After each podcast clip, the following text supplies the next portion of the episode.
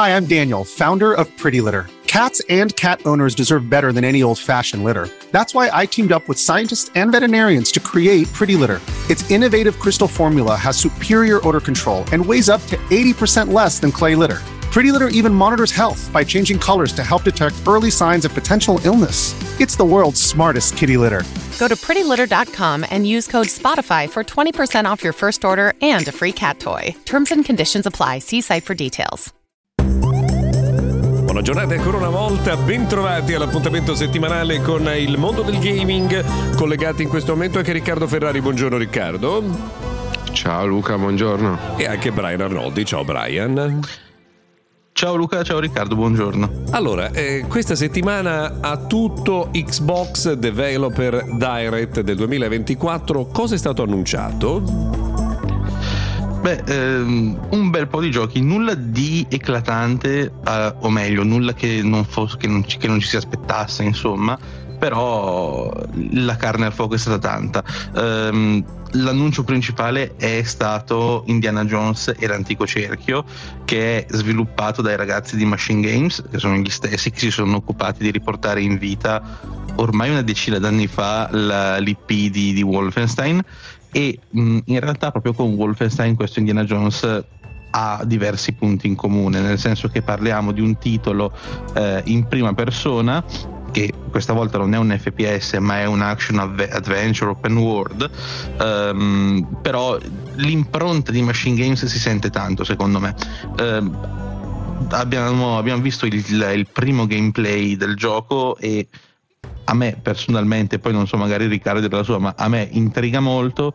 Um, non, lo, non, so se l'idea della prima persona vada, vada benissimo con, eh, con, il titolo di, con la serie di Indiana Jones, però insomma, eh, mica male devo dire. Poi c'è stato spazio per Avowed di Obsidian Entertainment, che sono i ragazzi di, eh, di Outer Worlds e di Fallout New Vegas e anche in questo caso è un gioco in prima persona, um, ma questa volta parliamo di un action RPG con una varietà di armi molto, molto alta perché abbiamo armi bianche, spade, eh, pistole, ma anche eh, magie per intenderci.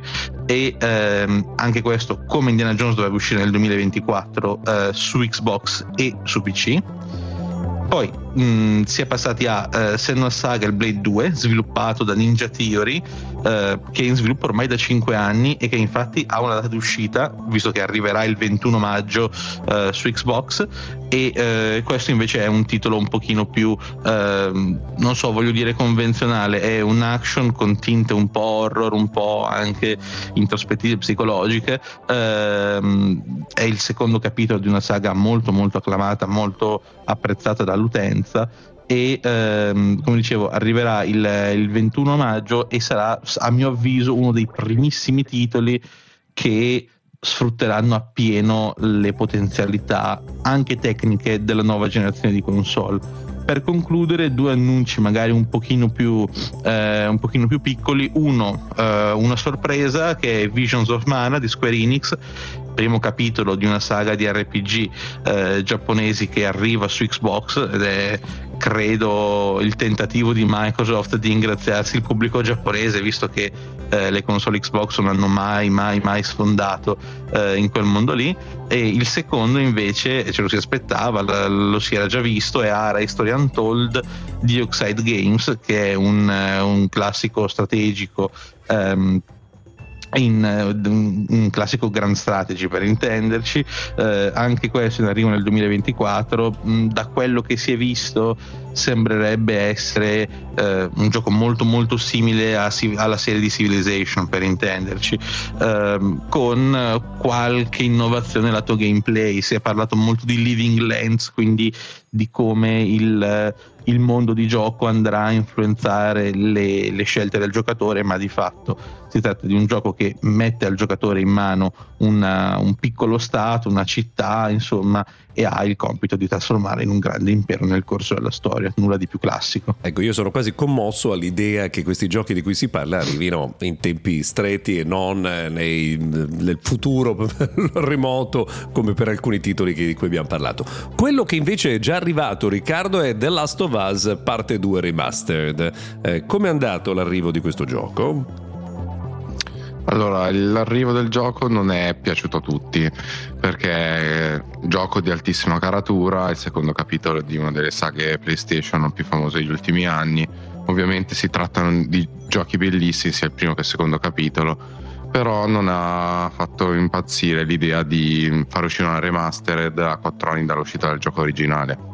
Considerando che il gioco originale, The Last of Us Parte 2, è uscito su PlayStation 4 a metà più o meno del 2020 e ha spremuto praticamente tutta la console con una potenza grafica che giocata ancora attualmente in quella versione fa ancora impallidire determinati giochi usciti su PlayStation 5 rimanendo sempre in tema PlayStation.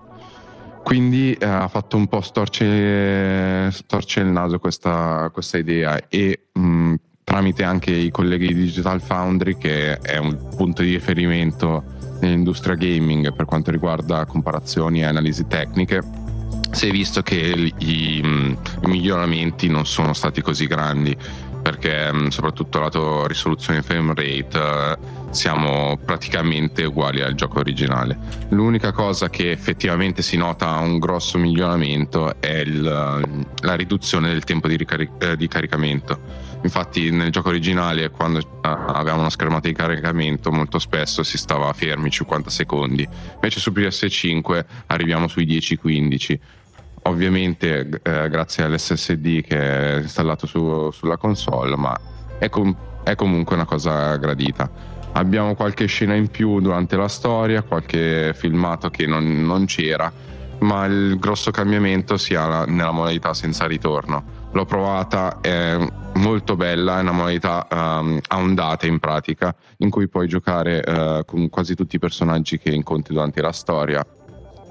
I personaggi hanno sì cambiamenti fisici, ma più o meno a livello di gameplay sono sempre gli stessi, hanno movimenti che ti sembrano un pochino diversi comunque, dato che ad esempio Ellie molto più gracile rispetto a una Abby molto più muscolosa, sembra che hanno um, moveset diversi, effettivamente li hanno, ma alla fine della fiera al, al pad alla mano hanno le stesse, uh, dopo un paio d'ore che magari hanno armi diverse all'inizio, i, tutti, i, gioca- eh, tutti i character, tutti i personaggi che potrai usare sono alla fine tutti uguali, però sicuramente è una modalità gradita, una modalità ben fatta, però sicuramente non vale il prezzo di pagare tutto il gioco, tutto il gioco mm, pari pari. Però devo, devo, dire che per chi ha il gioco originale, l'upgrade a questa versione sono solo 10 euro. Ecco, poi magari sicuramente Riccardo una, un'occasione giusta sì. per scoprire il gioco anche per chi magari non l'ha mai usato. No? Esatto, soprattutto con l'uscita della, della, serie TV che magari che si interrompe quando si è interrotto il primo capitolo, quindi chi non riesce magari ad aspettare la seconda stagione che uscirà probabilmente nel 2025 c'è la possibilità di uh, direttamente giocare al secondo capitolo in, formato gaming. If you're an athlete, you know the greatest motivator of all is the fear of letting your teammates down. After all, a team is only as good as its weakest link. So you owe it to those wearing the same jersey as you to be your best every time you step on the field. That's why there's no vape in team.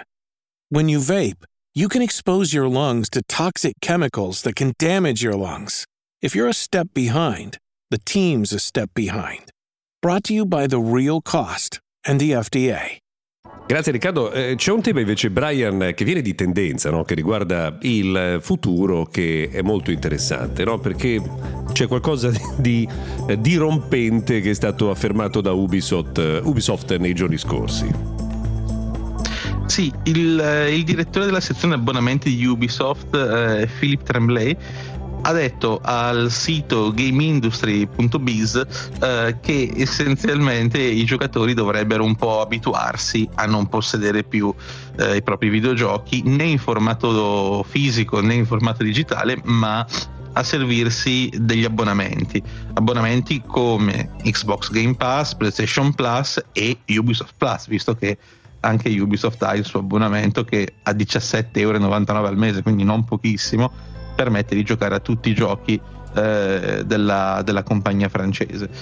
Mm, qui di fatto Tremblay parla di un futuro di um, del mondo del gaming un po' simile a quello che abbiamo visto con le serie tv e i film. Eh, si va meno al cinema perché c'è Netflix, perché c'è Disney Plus, perché c'è Prime Video. Um, non lo so, io onestamente sono un grande fan del supporto, del, del supporto fisico in primo luogo e dell'acquisto dei videogiochi. Tanti, tanti, giocatori hanno la, la, mia stessa opinione e in effetti le, le, parole del dirigente di Ubisoft non sono molto piaciute eh, alla community che quantomeno rivendica il diritto di scelta. Eh, non so come dire, io ho diversi abbonamenti attivi, ho quello Xbox Game Pass, ho quello a PlayStation Plus, ma spesso, spesso e volentieri i giochi me li voglio comprare per essere sicuro di averli. L'altro grande problema che un mondo fatto di abbonamenti solleva è quello della cosiddetta archeologia videoludica, cioè prima o poi quando i servizi in abbonamento eh, vengono meno ci sono dei giochi che potrebbero finire nel dimenticatoio oppure finire nell'oblio proprio, cioè ingiocabili in, eh, in qualsiasi modo. Se pensiamo per esempio a quello che è successo alla chiusura dello store eh, di Nintendo Wii o di PS3 che hanno portato diversi giochi solo digitali a essere di fatto ingiocabili se non sulle console che avevano già installati, eh, è uno sviluppo un po' preoccupante. Preoccupante anche per gli sviluppatori, perché ehm, il, diciamo, lo sviluppo, eh, lo sviluppo, per lo streaming ha delle costrizioni dovute al fatto che il guadagno potenziale è più basso. Per esempio, gli sviluppatori di Larian Studios, che sono dietro a un titolo come Baldur's Gate 3, quindi il gioco dell'anno del 2023 è un, uno studio veramente di peso nel mondo del gaming, eh, hanno, hanno detto che di fatto sviluppare esperienze di qualità per un mondo pensato per lo streaming è impossibile perché non c'è un ritorno economico sicuro, ma è quello che vediamo anche su Netflix. Tante pellicole di Netflix hanno un budget piuttosto basso e una qualità piuttosto bassa a sua volta. Diciamo che la qualità in linea con in effetti i budget che vengono riservati, il tema della sostenibilità è eh, sicuramente molto, eh, molto, importante. Poi ecco, sui costi invece bisognerebbe capire quanti giochi uno compra all'anno, no? perché in effetti con 14-15 euro al sì, mese... È vero. Sì, se li moltiplichi per 12 è meno eh, rispetto a chi compra magari 3-4 giochi in un anno. No? Bisogna anche vedere però quali giochi sono disponibili sulle piattaforme. Per esempio, Ubisoft Plus è vero, ti dà la possibilità di giocare a tutti i giochi Ubisoft al lancio, ma Xbox Game Pass e PlayStation Plus non ti danno la possibilità di giocare a tutti i giochi di Microsoft e di Sony. E poi, come per i servizi di streaming, se ne hai 3 o 4 vai a spendere una bella cifra ogni mese. È vero, se, senza dubbio. E, um, insomma, Riccardo, invece c'è un'altra vicenda in queste, proprio in queste ore, in questi, eh, in questi giorni che ha dell'incredibile, no? perché è arrivato un gioco, eh, Palworld, che è stato accolto eh, in modo trionfale, record di download, record di giocatori contemporaneamente, eh, insomma, e poi è successo qualche cosa. Ci, ci racconti un po' la vicenda? Allora, pensate a un gioco di Pokémon, un gioco di Pokémon con i fucili, con le armi da fuoco, questo è Palworld. È un'idea sviluppata da Pocket Pair ed è uscita pochi giorni fa, il 19 gennaio, su Xbox e PC. Uh, un gioco che ha avuto un successo sia di utenza che mediatico importantissimo. Infatti, come hai accennato te, Luca, si parla di un milione di copie vendute a pochissime ore dal lancio e più di mezzo milione di utenti connessi contemporaneamente sui server ha avuto un successo clamoroso perché in pratica ha preso tutto quello che i fan del gioco di Nintendo volevano per, um, volevano per gli ultimi capitoli e questi sono riusciti a riportare um, praticamente il mondo Pokémon in un sandbox con componente online davvero importante e davvero integrata nel gioco. Abbiamo sia crafting, cosa che nei giochi di Game Freak degli ultimi anni non cioè c'era in minima parte. Cos'è abbiamo un combattimento. Scusami per me che eh? è in pratica il, la possibilità di costruire cose all'interno del gioco um, in stile Minecraft diciamo. Ok.